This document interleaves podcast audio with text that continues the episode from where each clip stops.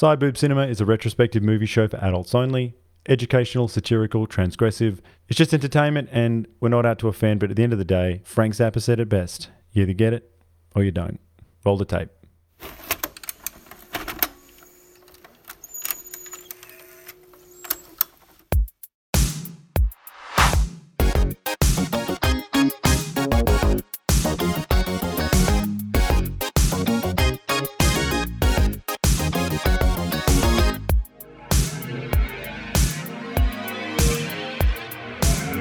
Welcome to Sideboob Cinema, your podcast within a podcast. My name is Ricky Allpike, and joining me every week is the amazing Jonathan Astro and the equally amazing AJ.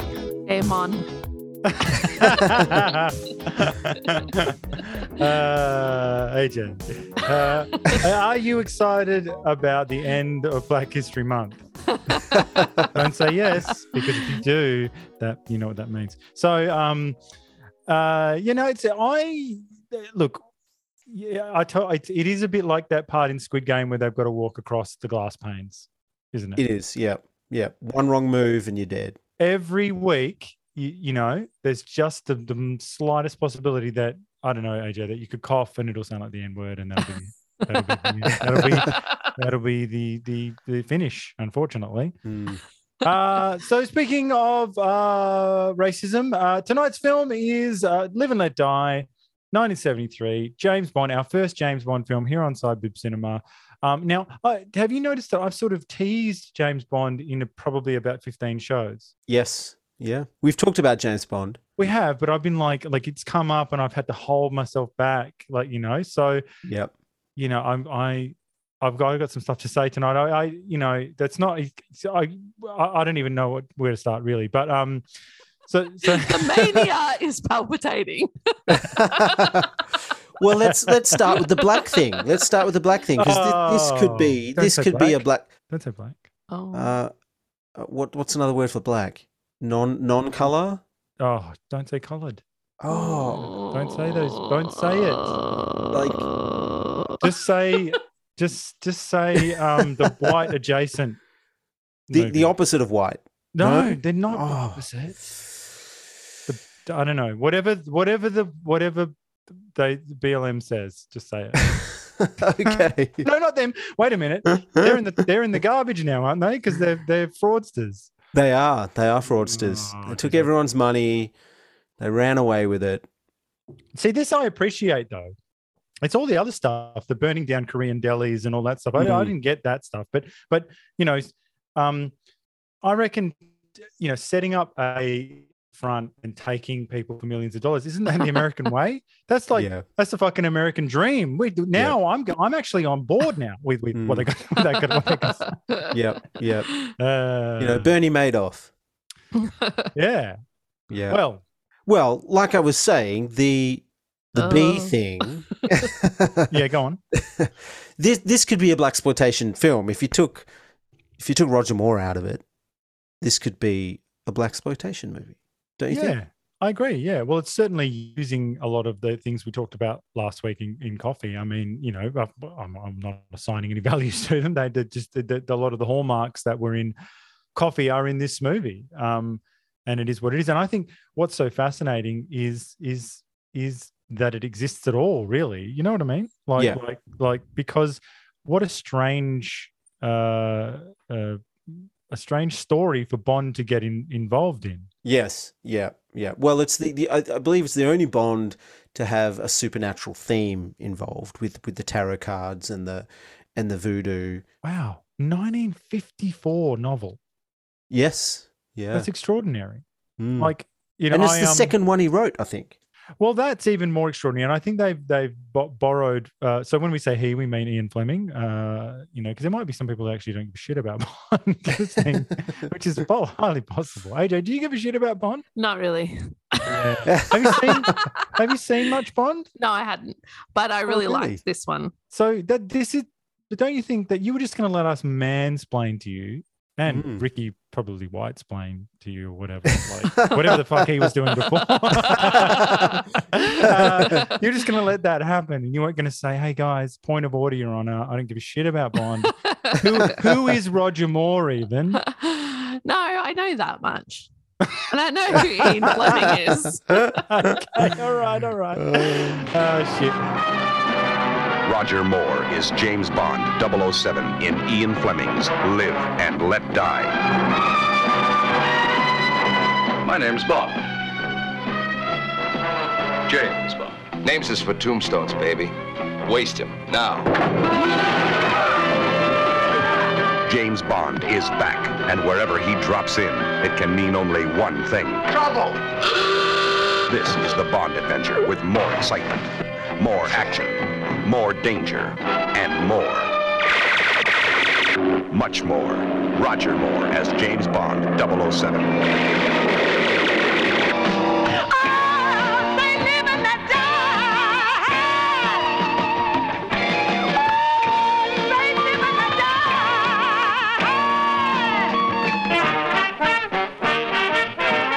Apollo 7 is on a worldwide manhunt. The body count is going up. And where Bond stops to visit, he leaves his mark. On everything. They'll kill you. They will kill us. Love was lesson number 2, togetherness. Is there time before we leave for lesson number 3? Absolutely.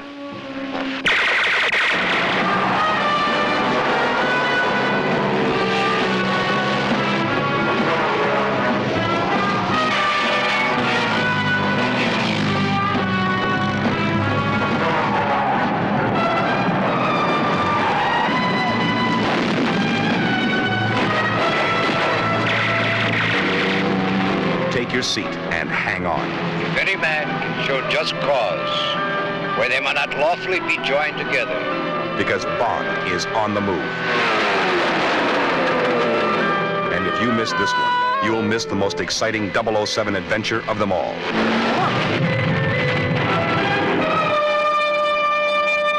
Well, we'll get into some details, but first I got to tell you what this film's about, okay? Do it.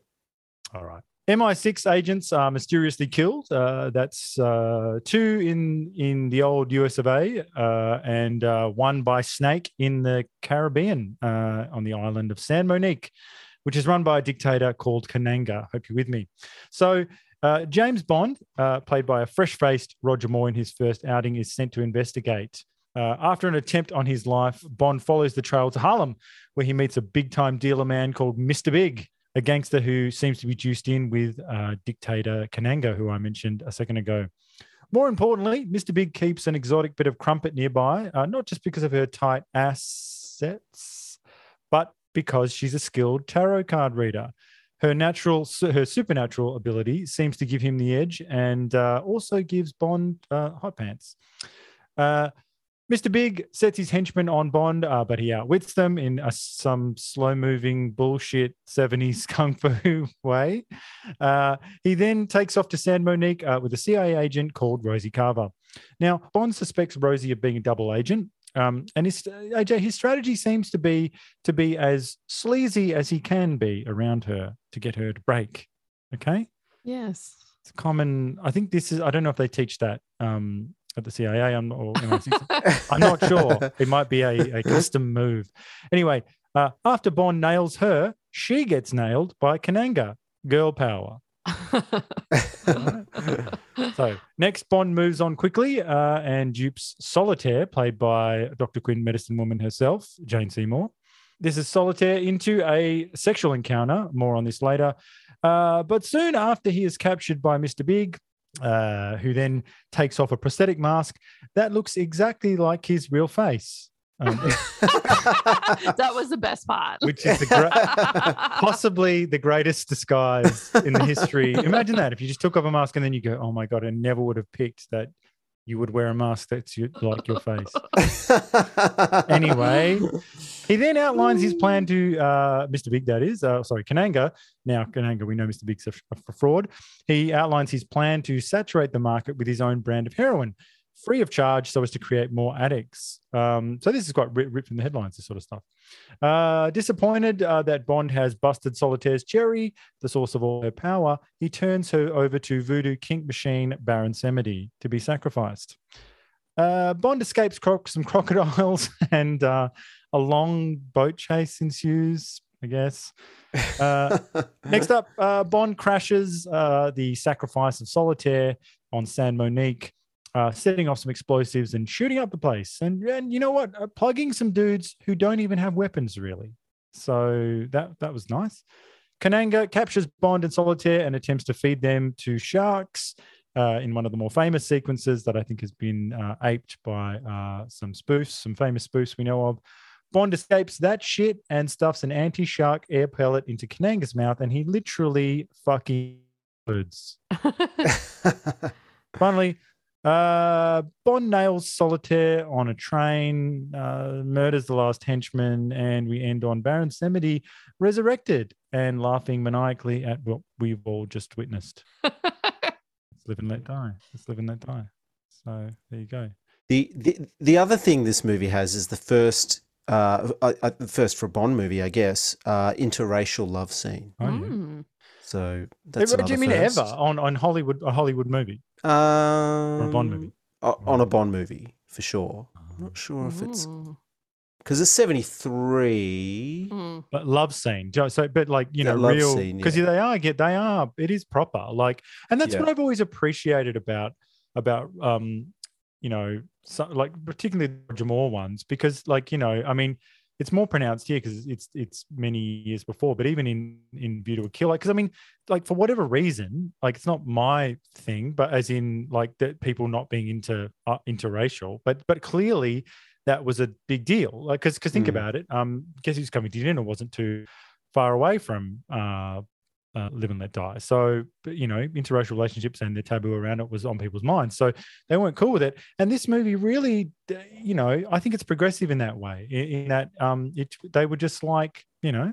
Like, yeah, it wasn't ain't like no bang. No, they were just like, she's tight. Let's get on with it. Like, you know, it's all good, you know. And I think that should be noted, you know, because I mean, there's that tendency to look back and say, you know how everyone who wasn't born like when I was born is a fucking like racist asshole and should die, and you go I don't know if I'm famous, but yeah, go on. You know, like so that's nice touch. Look, I take out some trash to begin with. Look, can I just say I've already mentioned the makeup of Kananga and Mr. Big. That terrible. Terrible. Okay, no good. You know what it looks like? It looks like he's had a stroke. Well, yeah, it's kind of pale. But I've read some of the book, and you know the grey pallor of the skin is mentioned in the book. Right. Here's the problem. So, I don't know why. So they've created for the movie. I think Kananga, because Mr. Big is the bad guy in the book, but they don't have the other thing. So I don't know why. I mean, at no point, and I've seen this movie a lot, I never once, not the first time, not the last time, did I ever think that Kananga and Mr. Big weren't the same person. Yes, yeah. I don't understand why they need those two characters. And if he's a dictator, like because they've mentioned in some synopses around this dictator. Maybe that's a word that I've brought into it. Is he just the lead, the political leader of San Monique? Is that what he is? Yeah, I think so. Okay. So, but he seems like bad in that role and Mr. Big. So yes. It's not a big surprise. It's not like, oh my God, as it turns out, you know, the ambassador's the bad guy. And you go, well, no, he's definitely bad. He tried to kill Bond, didn't he? And you go, oh, yeah. Yeah, yeah. I think he's one of the worst villains in Bond, to be honest, because he's not menacing. I love Yaphet Kotto, so I don't know. Like, I'm sorry. I just think he's great. Like, but he's from Alien and Homicide. He's great in that too. Like, he's a great actor. I think he's a great actor, and he does the job well. But I just think. Yeah, I just don't think he's, you know, he's not like Jaws. He's not like Blofeld. Blofeld, yeah. You know. So, AJ, these are all people from the other movies. Yeah. Remember, AJ doesn't know. You know who Jaws is because he's in Happy Gilmore. He's the guy who says, I believe that jacket belongs to Mr. Gilmore. Yeah, yeah. Love that guy. There you go, Richard Kiel. I agree with you. Yep, not a strong villain. Great actor, not a strong villain. Worst boat chase or chase scene ever. Like it went for a long. It's just too long. Time. It's just too long. This is the biggest problem with these movies. That they are such a blight on these old James Bond movies. Like I want to love every frame of these movies because there's something about them that's great, but these kinds of sequences, and you hear the fucking people talk about them, the director and the stuntman and that on these documentaries, and they have got the fattest chubbies in their pants for all of this shit and how it happened and how long it took and that, and you just go, I don't care. Yeah. I don't care. Like, you know, I don't feel anything. Like, you know, it's just, it was such a waste of time, interminable, long, and I actually identified it. Totally takes you out of the movie. I was like, it does. I forgot about everyone. Yeah, it is strange. It's like this whole other movie has been inserted into this one, including a new main character, which is Sheriff Pepper, who is just this like southern hick of a sheriff. Good old boy. Who he's got the chewing tobacco. He spits. He calls everyone boy. He's just the worst caricature, but he's in that part of the movie for so long. He ends up being one of the main characters in the whole film, and he's like fourth top billing in terms of like credits when the credits roll. Wow. You know, well, it's like Roger Moore, Jane Seymour, what's his face, Kananga, and then it's like Sheriff Pepper. You know? I mean, can you take a guess as to why he's in it? Well, he's in it to paint the white people as assholes because the black people are all villains. So you need some white villains. But isn't he? Yes, that's correct. But isn't he also there to excuse, you know, Bond and the people, the honkies that we and the honky filmmakers. So, you know what I mean? Like, isn't it? So it's white. It's white guilt. It's your words. White fragility. Your words. Yes. It is white fragility. It is. You got a set of wheels you just won't quit, boy. If there's yours, that is, You spin around, boy. 10 fingers on the fender. Legs apart. I'm sure this ain't exactly your debut with this sort of thing.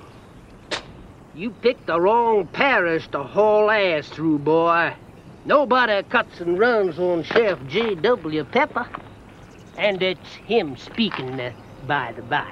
I've heard them sort of talk about it, and they're all pretty proud of having him there, and they had a lot of fun. And I'm just like, look, guys, you know, in 50 years, we're going to look back and say, you know, that was you trying too hard. You did all this great work. You know, at that time, put all of these wonderful black character actors in this movie and gave them their start, you know, is wonderful work. You know what I mean?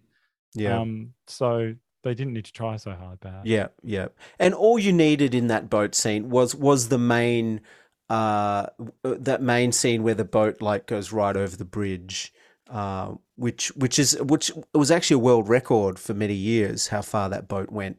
So it only really needed to be that, and then you don't need that whole fucking chase scene. It's so stupid. I just hated it. Like, but then again, maybe it's contextual. Maybe on the big screen back then it might have been slightly different. But it's those sequences just age really poorly. So the most expensive and complicated group of assassins in this movie. So, you know, remember in The Wire, you just get popped, right? And they just throw the gun down the drain. So, and the crime has never stopped. Yeah. Here, a grieving family and a brass band stage a traditional New Orleans style funeral with real tears every time from the main woman working for it. Yeah, that's just to distract the target, who was then killed with a tiny little knife, then put into a coffin and led away to a more upbeat tune. There are a lot of people on the payroll for this gig. I know. Yeah. I know. Forget the jackal. Don't hire the jackal. Hire this entire family and everyone they know. Whose funeral is it? Yours.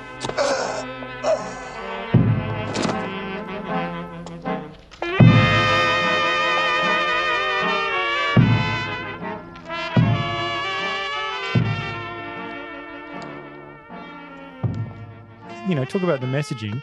This is, if when you think about it, unless they are all on the payroll, what it's saying is that everyone in that black community is totally corrupt, and bad, which is not great. It's not a great message. But you see this through the whole film, that Mr. Big seems to have guys on every single street corner that are just waiting for Bond to walk past, you know. And then they've got their binoculars and their walkie-talkies, and they're like, yep, he's just crossing over here. It's like, how does he have so many guys on the payroll that can just sit there all day long waiting for a random guy to drive past, you know? Or in the cab to pick him up. Again, it's one of these ones where Bond, everyone knows Bond too much. Like, he's got no cover. You know, he's just out there. Everyone knows him, and they're all hanging out together. And it's there's no danger, you know, really. Yeah. Like, so I don't know. Like, the most dangerous person to be is a woman next to him. Definitely, you're going to get killed or sacrificed after he has sex with you. Yes. Well, let's talk more about some of these deaths. So you've got the New Orleans style funeral. Then you've got the crocodiles just leaving Bond on that tiny island to be eaten by crocodiles. They don't just pull out a gun and shoot Bond in the head, which is what they should do from the beginning. They set up some elaborate way for him to die so he can escape. Well, sharks. Sharks. That's the big one. That's like, you know, so cutting him and putting him over a pit of sharks that's a classic. Absolute classic. Yeah. When they could just shoot him in the face, you know? Well, they could, and it's just, I don't know. It really is stretching it. Like, and you know, I don't know. A lot of them do this though. I don't know. They sort of spend a lot of time. I mean, Austin Powers has spoofed it all already. Yeah. But they never hang around to watch him die though. That's the other thing. No. Well, this has all been covered. You know what I mean? Like it's a slow-moving death machine, you know, that doesn't work, and they never hang around, and it's like, you know, it's all the same. Yeah. I don't know, but I do like this one though. There's something fun about, you know, it does feel fresh.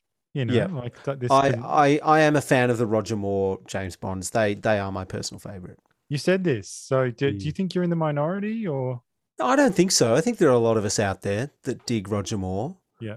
I think most people would say Sean Connery is their favourite. But I don't know. I guess I grew up watching the Roger Moore ones first, and I like the comedic, the dry. They're bigger comedic as well. They're bigger and well, I want to say sillier, but they kind of are. You get like the lava, you know, the volcano lair and all that sort of stuff is in the Roger Moore ones. Mm. I you know, I just like the humor in them. I think, you know, I like the Do you have any lines for me from Bond? Or? So Rosie said, "Oh, there's a snake. Oh yes, you must never go in there without a mongoose." Or the best one, I think, in this whole film, and this was an improvised line, Roger Moore just threw it out there, was when Teehee is trying to strap Bond into that chair with the straps on his arms, and he's having a bit of trouble doing that with his hook. And he turns to him and he calls him Butterhook. I knew you'd like Butterhook. Yeah, so not Butterfingers, Butterhook. It's great. And he just, you know, off the cuff. I like that one. "You're only my second mission, you know. My first was Baines, the agent who was killed." "Relief to know I'm next in line for the same kind of aid."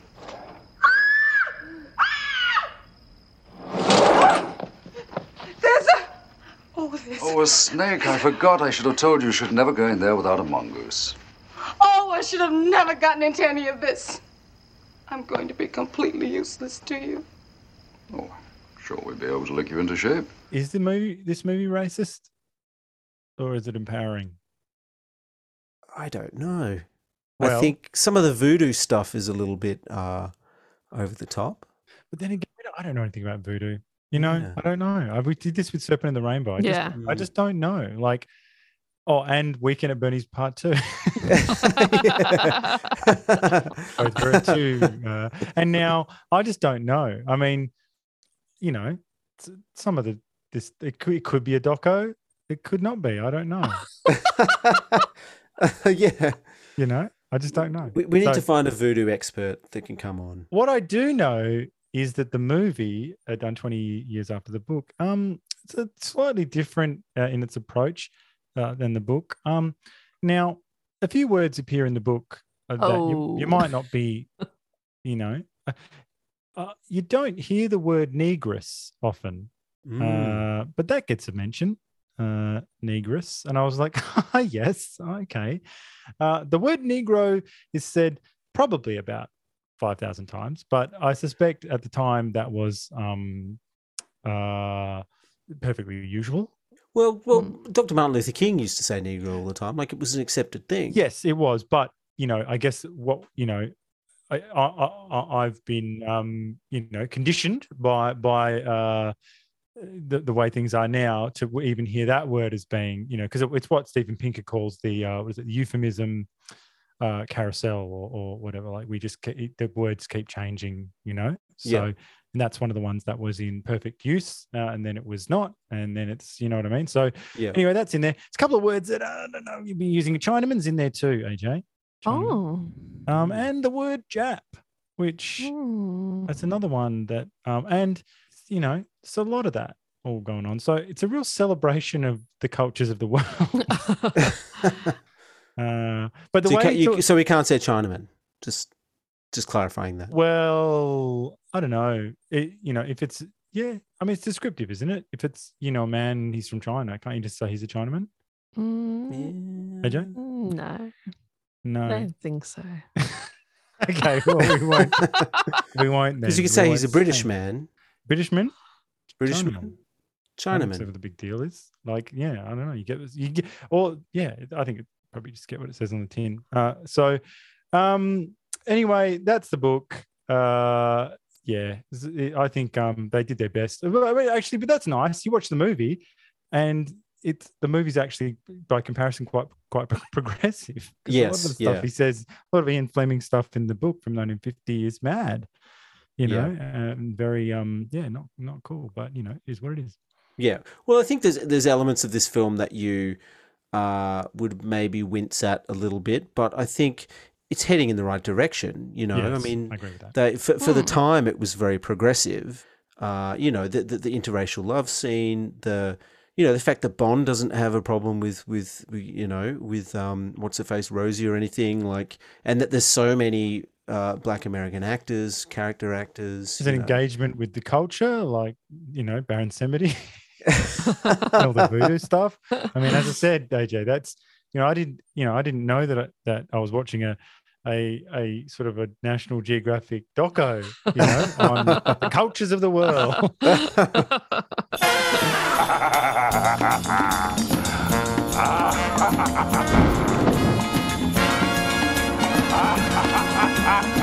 The legendary Baron Samedi, folks. That's Saturday for those of you who speak French. Buddha god of cemeteries and chief of the Legion of the Dead. The man who cannot die. But for our purposes, just a performer in a little musical extravaganza, we've cooked up for you wonderful people.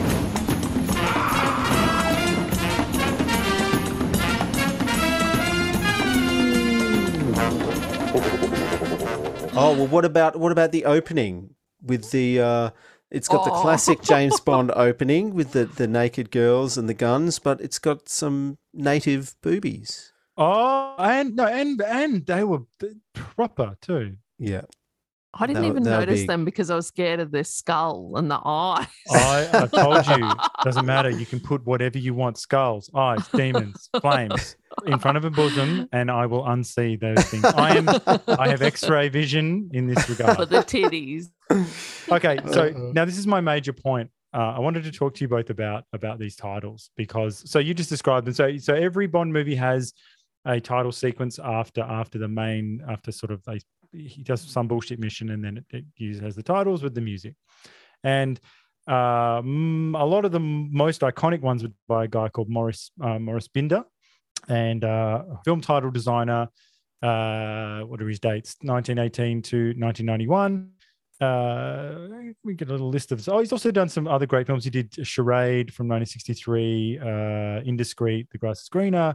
But you know, he's done in terms of Bond.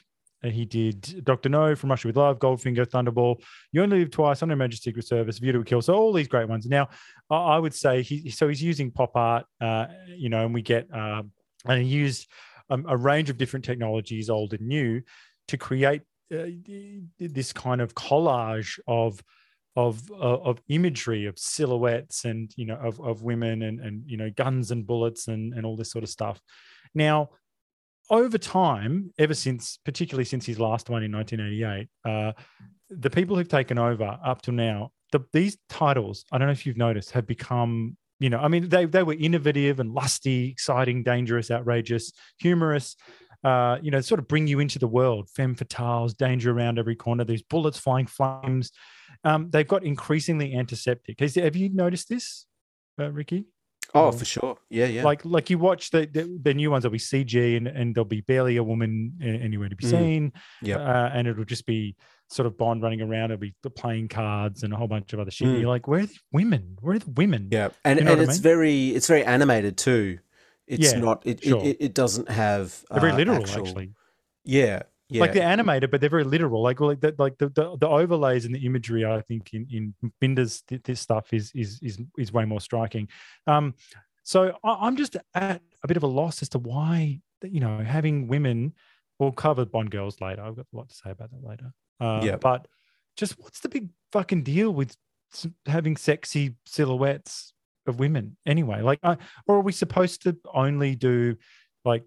To talk about is our only alternative now to like disgusting Lena Dunham sex, you know, like fat heaving, like or to be period blood sex in a rough video. Yes, well, no, but there you go. But there you go. To be so we've got hip hop. Well, so WAP is that's empowering and beautiful. Give them all Grammys, you know. Whereas, and twerking and shit, yeah. But, yeah. No, but why is that okay? And then you go to these fucking Bond movies, and it's like been totally sanitized now, and it's not even sex I'm talking about here. Like it's we're talking about titillation or like mild like sexual excitement, mostly mental. Like, you know what I mean? So these I'm not quite sure. So at the end of the day, these movies are ludicrous fantasies about a detached secret agent who saves the world. It's not a Ken Burns documentary. Yeah, do you know what I mean? Like he's a fucking killer as well, by the way. Like he's an anti-hero. We're not sure about him. He's like powerful, sure, controlled, suave and elegant, but he's fucking dangerous and a killer with a license to kill, you know, like he's a bad guy. He's a bad guy, AJ, you know? You don't, and sex is part of Bond's appeal because he's, you know, being a power fantasy of men, he's sexually irresponsible, you know what I mean? He's but he's also not husband material. Yes. And men know that when you behave like him with women, and it's a very successful maneuver, by the way, when you be a massive prick, it leads to despair. Like it's hollow and awful. So these title sequences are pieces of art. They're made by an incredible man who would not be able to work today. And he's also a proud womanizer as well, like a bachelor till he died, Maurice Binder. Now, I got something big to say, AJ. You ready for this? This is a rocket. I'm going to put a rocket out there. Okay, get this. Cancel me now. Get ready. Ladies, you need to defend some of the men who celebrate you in art. This doesn't mean you can't be president, okay, or that you can't work in Silicon Valley. You probably don't even like Bond movies anyway, okay? Let alone their fucking title sequences. That's fine. It's also fine for a man to look at a woman who is by virtue of genetics like extraordinary by appearance. That's actually okay. You know what I mean? Like it doesn't mean that you can't be president. You can still do that. Like they can live in that. We can live in that same universe. There are some artists who are inspired by the female form. I know that's a horrible thing to say, but. Well, most male artists are.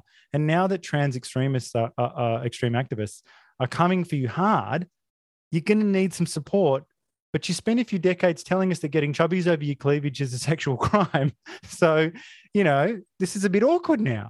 So all I'm saying is that if people like Maurice Binder, this guy, if guys like him cross the line, if they're abusive, like Harvey Weinstein, fine. Put him in jail, cancel him, that's all fine. If he's in his consensual relationship, as he was, like being a womanizer in his private life. That's got nothing to do with you. Let him get back to doing his work that for the ages. And this goes for a lot of people out there. In this case, you just need to fuck off out of other people's business. Sorry, you do. Now you said this was a rocket, but you didn't say it was a nuclear tipped rocket. All right, they do though. They need to fuck off out of other people's business. I'm not a womanizer. I don't. You know, I'm serial monogamist and all that.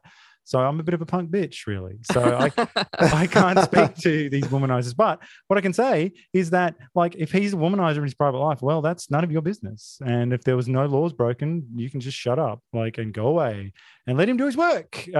Because aesthetics is undervalued. Beauty is real. It's a real thing, mathematical at times, I'm told. So don't let people try and tell you that it's in the eye of the beholder. That's usually said, by fives and below. So no doubt you are a beautiful person who deserves love and respect, but getting rid of the men who best photograph and celebrate the 9s and 10s is only robbing this cruel world of pleasure, okay? And pissing off your biggest fans. And as a final point, have you noticed that people like Daniel Craig, producer of this new movie, who exclusively dates and marries gorgeous women, Rachel White's, rumored to be with Sienna Miller and Kate Moss at some time, and this other woman he's with, Satsuki Mitchell, she was hot too. People like him are happy to lend a hand to the on-screen devaluing of female beauty, and saying, because he's got his, he's got his, and that's all that matters. That's why he can white knight around, you see, and then take it away from everyone else. So I'm going to defend female beauty to the death, and Maurice Binder, and I need women to get on board. Save the Bond tires. Save them. I said it. All right. Wow. Fuck me. Send your hate mail into Jonathan Astro, care of the New Flesh Podcast. I'm sick of it. I'm fucking sick of it. Come on, Rick. Aren't you sick of this? Like, I am. AJ, what's going on out there? Like, because this happens everywhere. Like, this sort of, everything's made antiseptic. Like, yeah, you said it.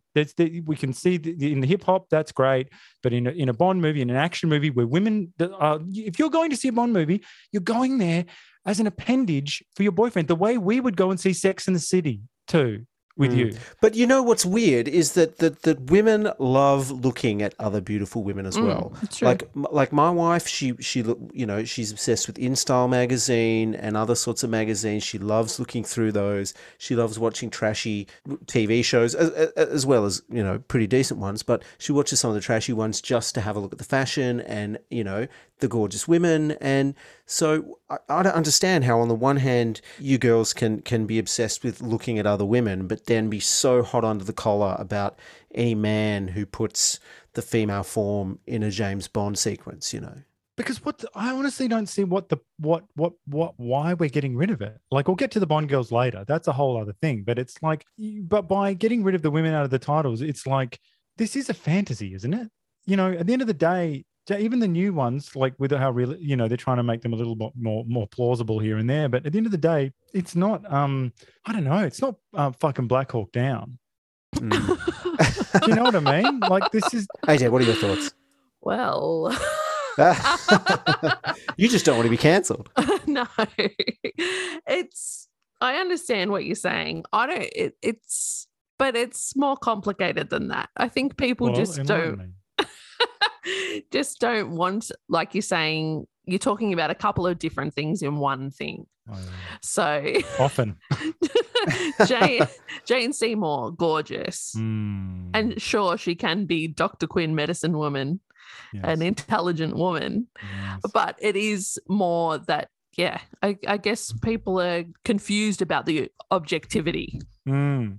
I think that's what the I just want there to be is. A little, like, I think you got to get the rules straight first, and this is what some women need to do. They got to get the rules straight, deliver the newsletter to men, and follow them yourself. So you need to say no, but that's the thing. You need to, and it's not because I know you need to say what they are and then adhere to them forevermore. And we all know that there's some awkward things that women aren't willing to let go of as well, but they do. But they refuse to defend them to hot under the collar, lunatic, radical feminists who should, just most women should just stand up to them and say, oh, shut up. You know, just shut up. I get what you're saying about A, B, and C, yes. Mm. But some of this other shit you're saying is mad. Just shut up. Yeah. You know, you're ruining it. You're ruining it. You're ruining the whole thing. And they go, oh, come on. You know, it was good when you just sort of did everything I said. And you go, I know, but you just never stopped talking. And I don't like some of it. I like, you know, sometimes, I don't like to tell you this, sometimes I like to get my tits out in a dress and just like walk around, swan around, like sashay around town and look hot and just, and in my head I'm singing Shania Twain, you know, that's what I like to do. Feeling sexy. Yeah, I want to feel sexy. And they go, the rad femme would just go, oh, fuck, I can't fucking believe you'd say this to me. This is rape. This is actual rape. And you'd go, I rape. Yeah. Anyway, move on quick. All right. So anyway, all of that was what it was. Okay. Give me something else, Ricky. All right. The budget. Let's talk about the budget.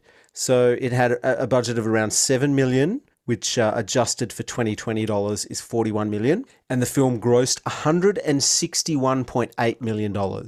So that is almost $1 billion in 2020 dollars. That's crazy. That's $943 million. That's a lot of people going to see that movie. That's heaps. It's big, isn't it? That's massive. Yeah, huge. Now, one thing I wanted to talk about was in the late 60s when Lazenby, George Lazenby was a Bond for one movie, everyone was talking about the death of Bond.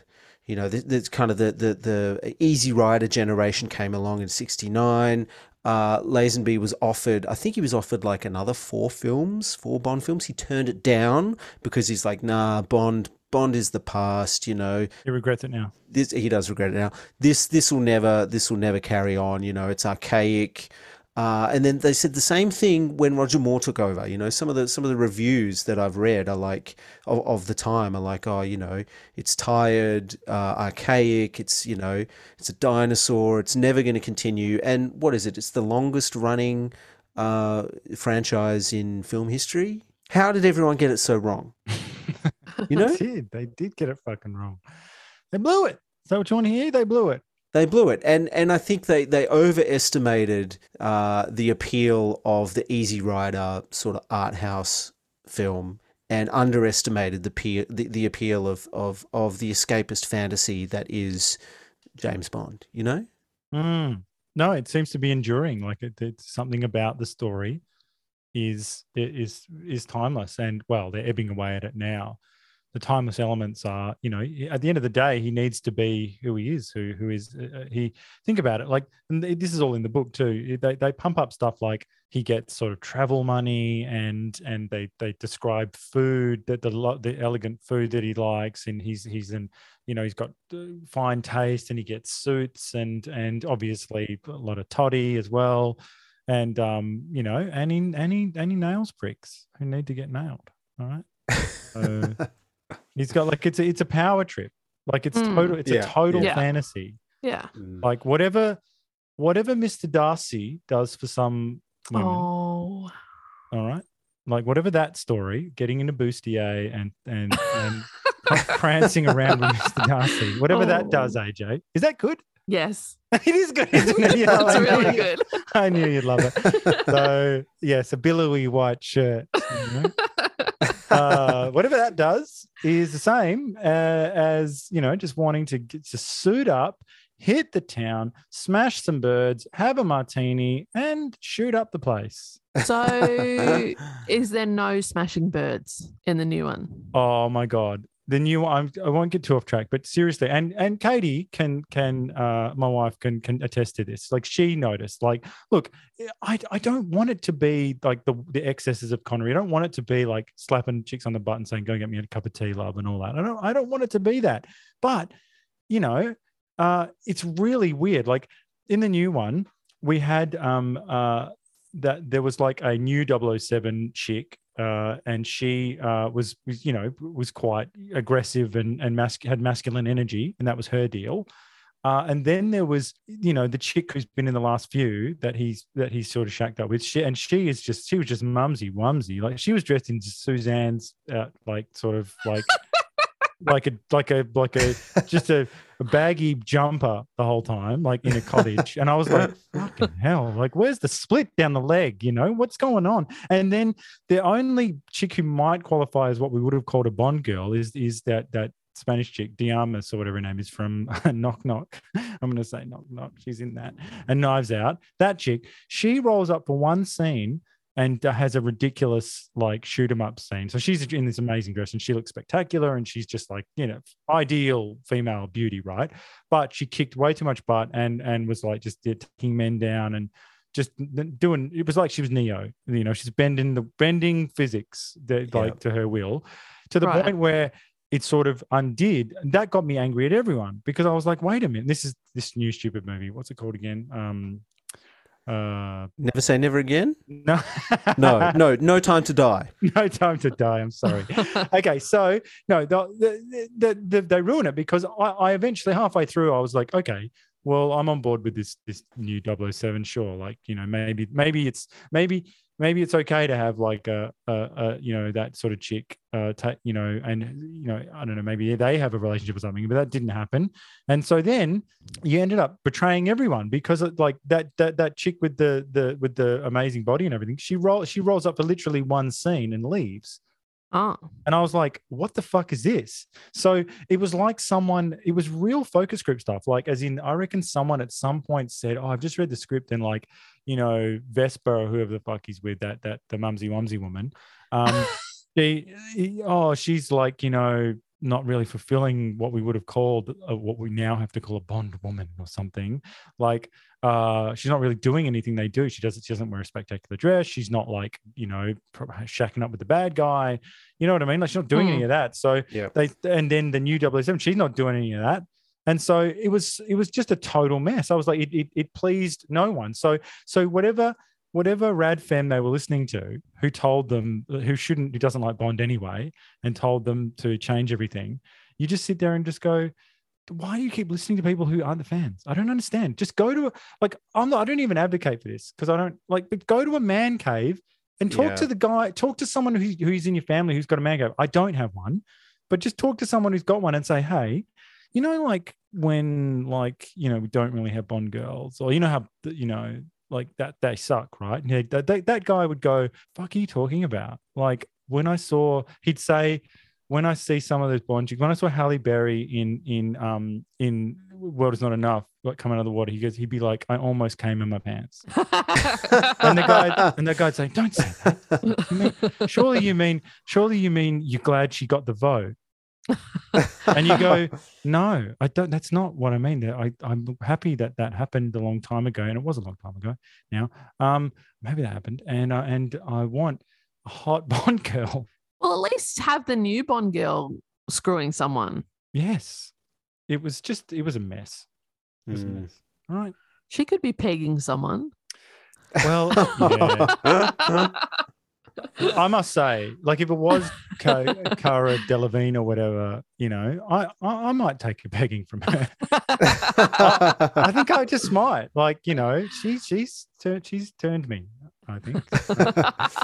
Well, speaking of lovemaking, are we going to talk about Solitaire? Come on. So Solitaire, her powers of clairvoyance only work if she's a virgin, right? Yeah, true facts. What? And and Bond tricks her into believing that the cards are telling her that she's got to screw James Bond, right? Mm. But then she has the most epic regret at the end of it. She feels enough regret to go all Brittany Higgins and shoot for Australian of the Year. You know what I mean? She's AJ. AJ, come on. You can't give it to me. And listen to what he did. That was more offensive in that one. Come on. Line than your 10-minute rant. Well, I aim to please. Off the chain. Howard Stern. That's Howard Stern stuff. Back before he was a cuck. A COVID cuck. That was amazing. Well, it's true. She's got so much, you know, after sex regret. Is there a word for that, AJ? The after sex regret? Rape. Oh, come on. This episode. Tell you what, you know, this is the one. This is the one. This is the one. It's finally happened. This is what it did to my mother, her mother before her. Well, of course it did. Well, you're visual proof of that, aren't you? My dear old darling. Has to be a first time for everyone. Power. I've lost it. The High Priestess, his wife to the Prince no longer of this world, the spiritual bridge to the secret church. It was my fate. By compelling me to earthly love, the gods themselves have taken away my powers. Darling, I've small confession to make now. Try not to be too upset. The deck was slightly stacked in my favor. It makes no difference. The physical violation cannot be undone. He finds out I've lost my power. You kill me. What do you think of the idea that in 1973 and 1953, presumably, of like virginity?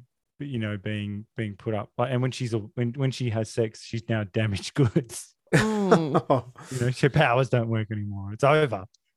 You know, and the men are just like, you know, that's it. You're going to be sacrificed now. It's like something from thousands of years ago, some sort of superstition from thousands of years ago. Don't you think? You know? Yeah. No, but I mean that's the stuff. Yeah. Look, I mean, or in Iran. Yeah, or 2022 Iran. Yeah. Shit. See, AJ's on board, eh? Yes, unfortunately, there are some places that do hold those beliefs currently. But yes, so yeah, no, it's not good. It's not on. And I love that, yeah, Dr. Quinn just had to put up with it. Like back in the day, it was just like, oh, yeah, to read the script and wait a minute. So I get nailed and then I lose my. I should be explaining to someone in an interview. And so, yes, I bed Mr. Bond, and then afterwards, see my powers don't work because it's tied up with my femininity or something. And you're just thinking, wow.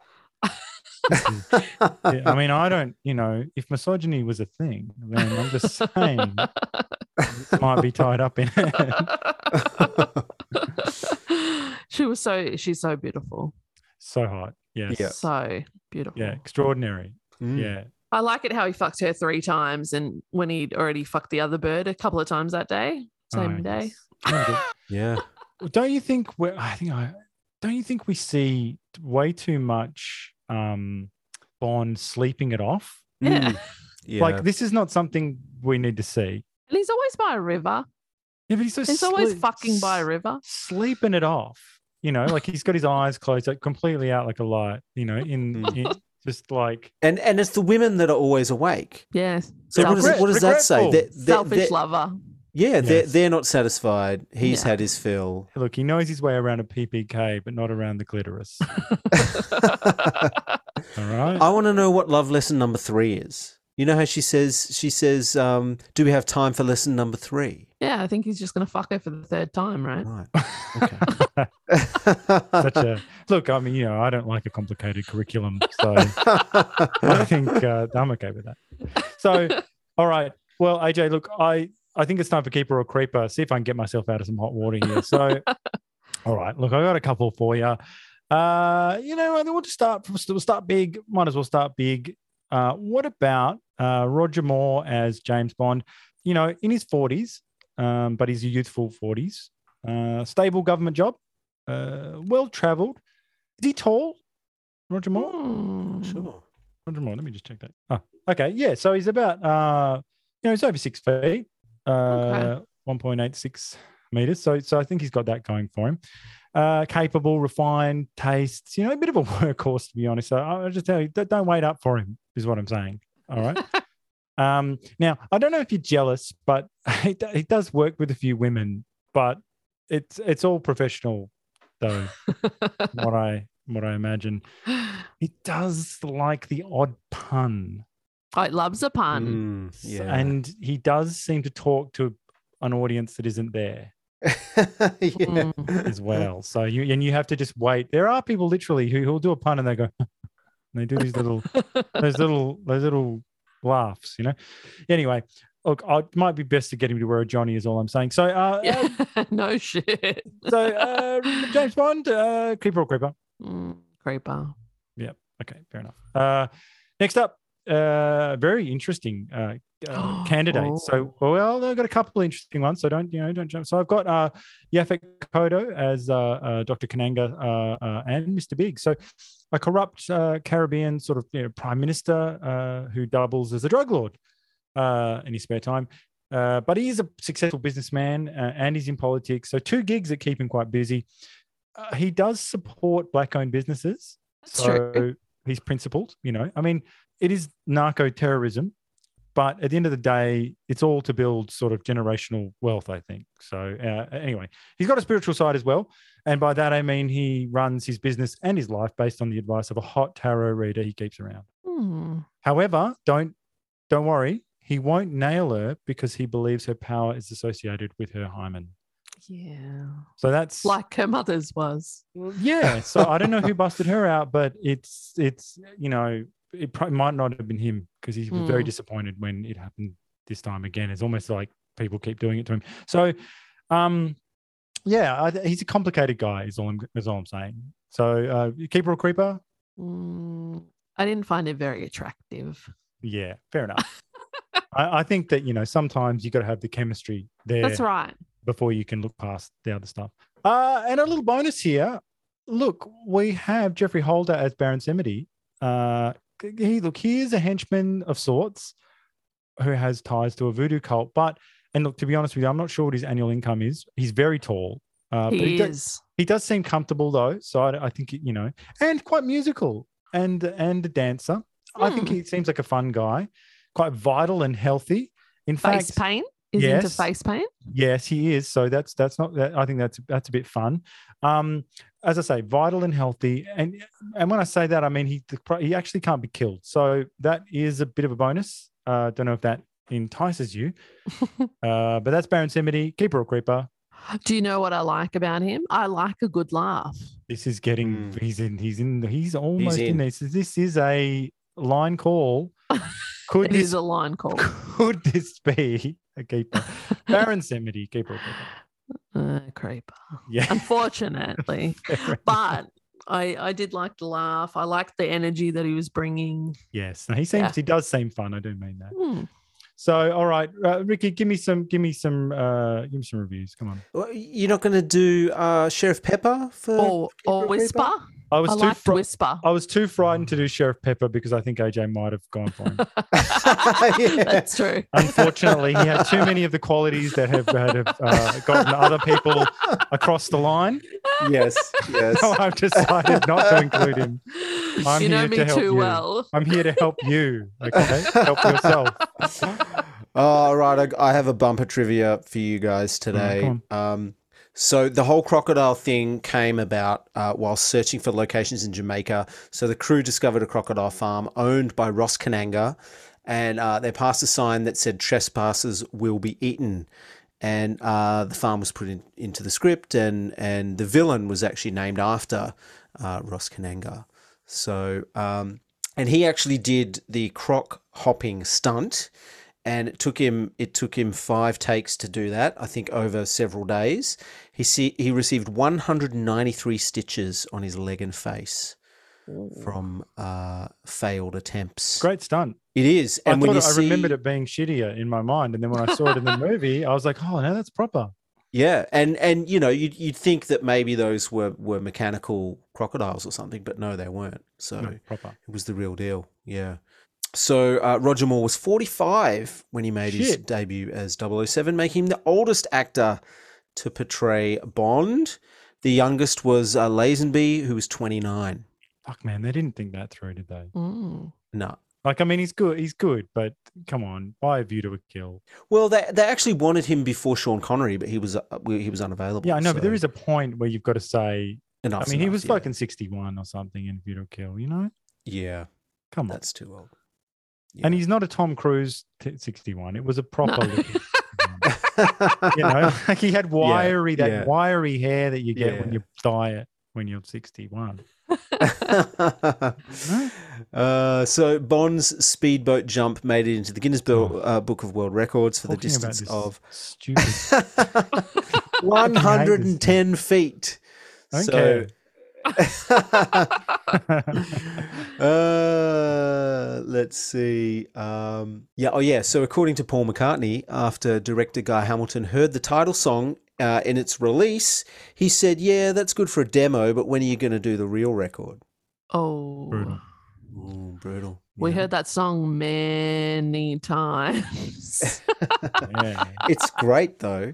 It is. Yeah. So you know that scene where they're in the club and that female singer is singing "Live and Let Die." Yeah. So that they actually wanted her to sing the song. Oh. They wanted a female kind of soulish singer to do it.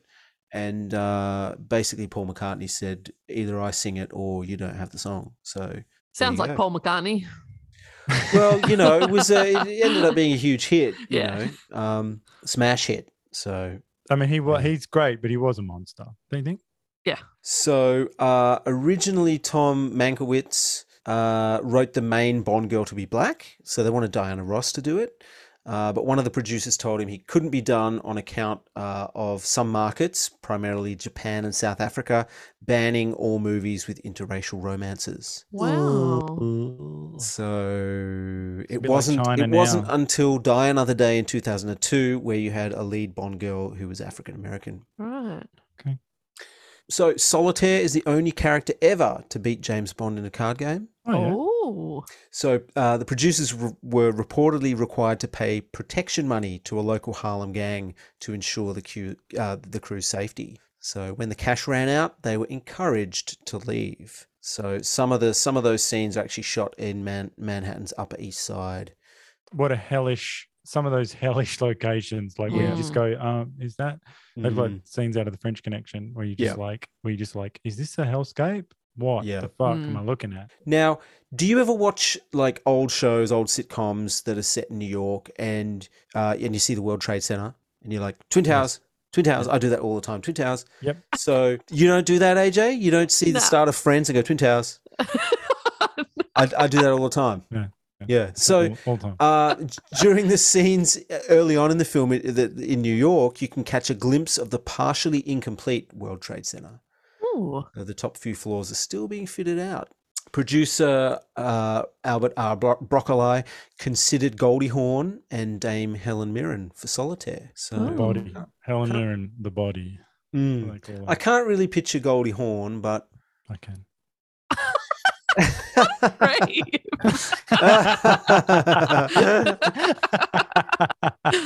can. I'm a creeper. I can. I've got two more bits of trivia for you. I love this one. Salvador Dali was approached in 1973 to design a surrealist tarot deck for the film. That's cool. But his fee was too high. What cheap pricks. They've got the money. They do. But just give it to him. Dali actually kept working on the deck and he released his own set of tarot cards in 1984. That's cool. So that's pretty awesome. Well, that's a win for him. Now, let me finish with the literal translations of some of these movies, some of the movies' foreign language titles, okay? Okay. So Japan, The Dead Slave, It Is Them to Die. Okay. Did you get that? The Dead Slave, It Is Them to Die. Okay. So the next one is France, Live and Leave to Die. Then you've got Poland, is Allow to Leave Alone to Die. It's a bit of a mouthful, that one. You've got Norway, To Live and Let Die. Then in Brazil, you've got with 007, You Live and Let It Die. Okay. All right. This is all could be solved by them actually putting the words that are in the book in the movie, because they say it and it makes sense. So in the book they say, the idea of, I think, letting Mr. Big do his dirty work or whoever the fuck. They say, oh, we've got the attitude of the agency right now is live and let live. And then Bond says, yes, well, I'd rather say live and let die. And it's a wicked line too. Mm. And you go, yeah, fuck yeah. Like, you know, that's it could be solved. But instead, not in the movie. It's just the title and a Paul McCartney lyric. Yep. Yeah. Mm. And in Finland, live and let others die. Is that how they do it in Finland? That seems, yes, that seems not good. Mm. You want some reviews next? Yeah, go on. So we got our old mate Ebert of the Chicago Sun-Times. He stated that Moore has the superficial attributes for the job, the urbanity, the quizzically raised eyebrow, the calm under fire, the calm under fire and in bed. He felt that Moore wasn't satisfactory in living up to the legacy left by Sean Connery in the preceding films. He rated the villains as a little banal, adding that the film doesn't have a Bond villain worthy of the Goldfingers, Dr. No's, and Odd Jobs of the past. Sure. Imagine. A review in The Time described the film as the most vulgar addition to the series that has long since outlived its brief historical moment, if not, alas, its profitability. He also, this critic also criticised the action sequences as excessive, but noted that aside an all right speedboat spectacular over land and water, the film is both perfunctory and predictable, leaving the mind free to wander into the question of its overall taste or lack of it. Yeah, I pay that. Yeah? A little bit.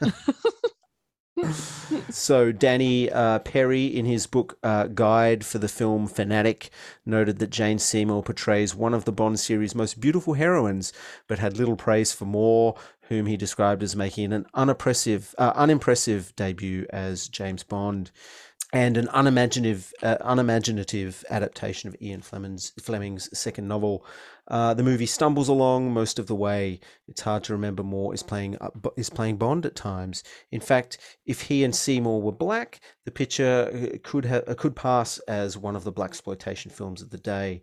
There are a few interesting action sequences. A motorboat chase is trite enough to begin with, but the filmmakers make it worse by throwing in some stupid Louisiana cops, including pot-bellied Sheriff Pepper. So they all seem to hit the mark, I think. Yeah. Well, look, we'll wrap it up with the Me Too meetup. I'm just going to blast through this, AJ, if that's all right. You know, there's some ideas we might have covered earlier tonight in there, to be honest with you. So, all right, here we go. Here's the first headline. Bond girl, it's Bond women, you fucking cis white hetero dick licker. So, Killing Eve, Soy Boy author Luke Jennings said of Jodie Comer, this is the lead from Killing Eve, when she was to be considered for the role in the latest Bond film, in a tweet, Jennings said, what a step down that would be. Craig is exactly twice her age. And he says, quote, and is there a more nauseating phrase than, quote, Bond girl? And for that matter, the co-writer of the new film, Phoebe Waller-Bridge, also, I'm sure had a hand in setting the tone of taking all the sex out. And all I'll say about this Bond girl, Bond woman thing is that what we need is more women like Phoebe Waller-Bridge, you know, and others who wouldn't qualify as Bond girls, and male feminist white knights telling us what we want in our made-up power fantasies. That's what we need, AJ. And what we know is that women don't like to dress in expensive clothes in exotic locations and to have most of the men on earth lusting after them. Thank God this isn't something women like and actively seek. To be honest, I actually think we could solve this entire mess by, and I support this community, but, you know, I'm just saying that they could cast a beautiful trans woman in the role. Then not only would the term Bond girl be ushered back in, suddenly all the worst stereotypes of what it means to be a woman would be okay. I'm here to solve problems, AJ, okay? I'm here to solve problems. So I just said it. I said it all right? Get it? But seriously, that is so true. All you need is a trans woman, and it will be, you know, the hottest dress you've ever seen, blonde hair, well, this is true.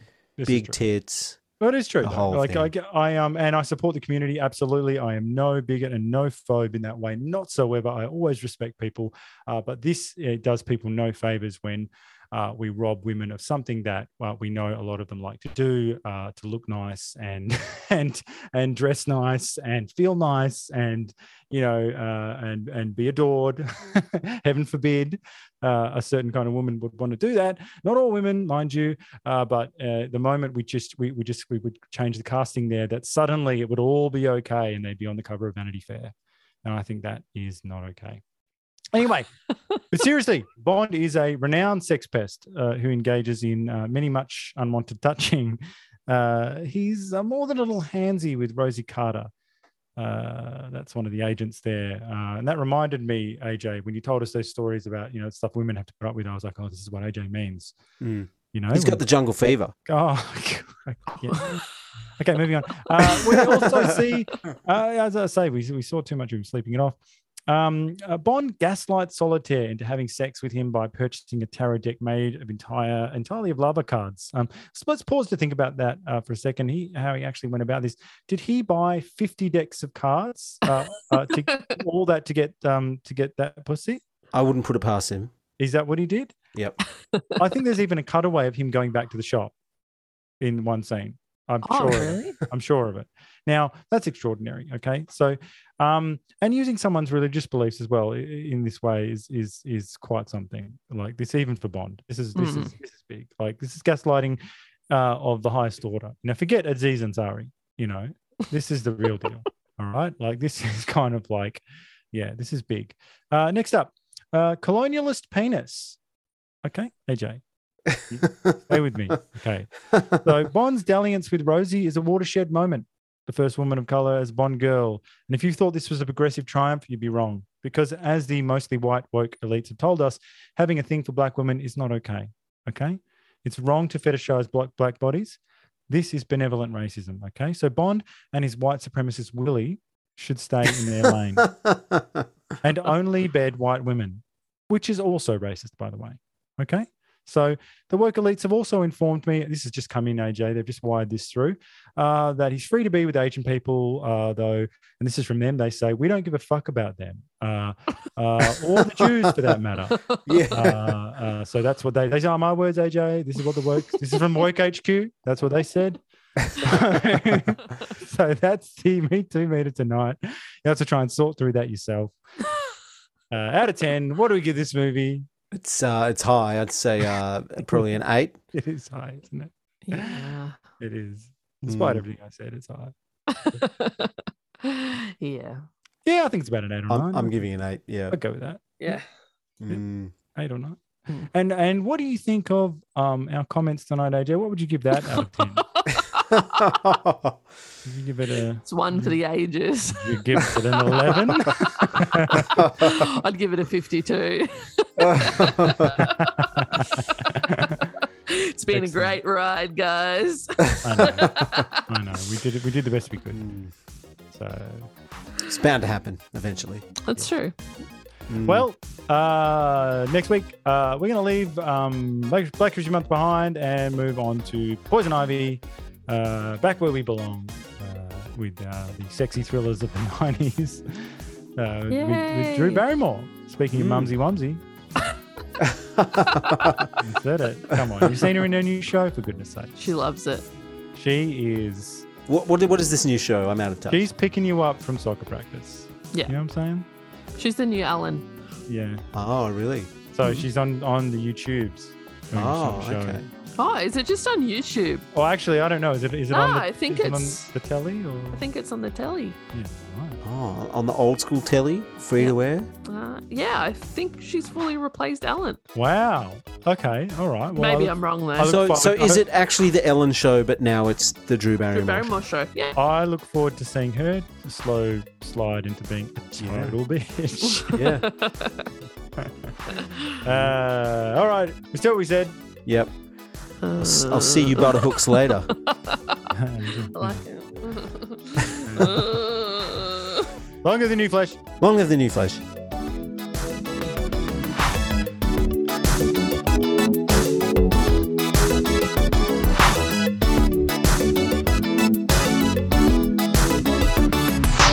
It's funny. I thought all that stuff. It's fucking wild. It sounded a lot less intense when I wrote it down.